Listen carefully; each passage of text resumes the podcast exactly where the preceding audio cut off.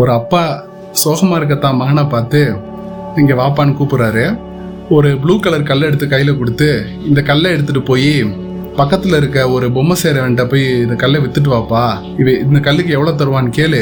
அவன் சொல்கிற விலையை கேட்டுட்டு இதை கொடுக்காம திருப்பி எடுத்துகிட்டு வந்துரு அப்படின்னு சொல்கிறாரு சரின்னு பையனும் அந்த ப்ளூ கலர் கல்லை எடுத்துகிட்டு போய் அந்த கடையில் போய் கேட்குறான் பொம்மை கடைக்காரன் அந்த கல்லை பார்த்துட்டு செக் பண்ணிவிட்டு இந்த கல்லுக்கு ஒரு ஆயிரம் ரூபாய் தரலாம் அப்படின்னு சொல்கிறாரு சரின்ட்டு அந்த பையன் அந்த கல்லை திருப்பி எடுத்துகிட்டு வந்துட்டு அப்பாட்ட சொல்கிறான் ஆயிரம் ரூபாய் தரலான்னு சொல்கிறாருப்பா அப்படின்னு சொல்கிறான் உடனே அப்பா சொல்கிறார் அப்படியாப்பா சரி இப்போ இந்த கல்லை எடுத்துகிட்டு போய் பக்கத்தில் இருக்க அக்வாரியம்கிட்ட போய் கேட்டு வா எவ்வளோ தரலாம்? அப்படின்னு சொல்லிட்டுன்னு. சரி இந்த பையன் எடுத்துகிட்டு போய் பக்கத்தில் இருக்க அந்த மீன் கடைக்கு போய் கேட்குறான் இந்த கல்லை வச்சுட்டு எனக்கு ஒரு ஆயிரரூபா தருவீங்களா? அப்படின்னு கேட்குறேன் அந்த கடைக்காரர் சொல்கிறார் இந்த கல்லோட வேல்யூ வந்து ஐயாயிரரூபா இருக்கும். ஆயிரரூபா தரலாம் ஒன்றும் பிரச்சனையே இல்லையே அப்படின்னு சொல்கிறாரு சரி திருப்பி வந்துடுறான்.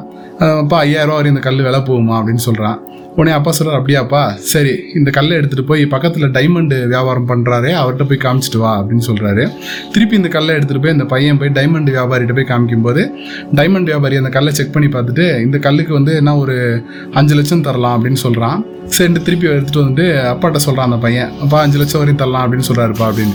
உடனே இப்போ அப்பா சொல்கிறாரு இந்த கல் வந்து நம்ம பூர்வீகத்து கல் பரம்பரை பரம்பரையாக நம்ம தான் வச்சுருக்கோம். இந்த கல்லோட வேல்யூ வந்து விலை மதிக்க முடியாத ஒரு வேல்யூ இது வந்து பெரிய டைமண்டுக்கெல்லாம் மேலே இந்த கல்லோட மெட்டீரியல் வந்து.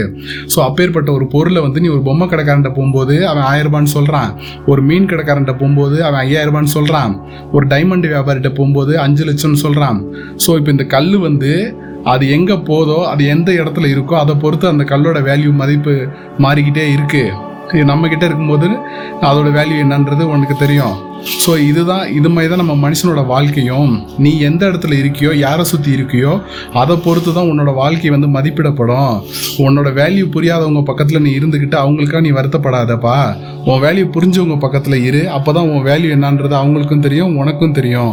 அப்படின்னு சொல்லி சந்தோஷமாக வாழுப்பா தைரியமாக இருப்பா அப்படின்னு சொல்கிறாரு ஸோ இதுலேருந்து நம்ம என்ன தெரிஞ்சுக்கணும்னா நமக்கு என்ன தான் ஒரு நம்மகிட்ட டேலண்ட் இருந்தாலோ ஸ்கில் இருந்தாலோ எது இருந்தாலுமே நம்மளை சுற்றி இருக்கவங்க அதை வந்து புரிஞ்சுக்கிற அளவுக்கு மைண்ட் செட் உள்ள பீப்புள் பக்கத்தில் நம்ம இருந்தால் தான் அதுக்கு ஒரு வேல்யூவோ அதுக்கு ஒரு அர்த்தமோ இருக்கும். இதெல்லாம் தெரியாத ஒரு ஜனங்க பக்க பக்கத்தில் நீங்கள் இருந்தீங்கன்னா உங்கள் வேல்யூ அவங்களுக்கும் தெரியாது. உங்கள் வேல்யூ என்னன்னு உங்களுக்கும் தெரியாது. ஸோ எப்பயுமே உங்களை மதிக்கிற உங்களை புரிஞ்சுக்கிற உங்களை பற்றி தெரிஞ்சிருக்க நபர் பக்கத்தில் நீங்கள் இருங்க.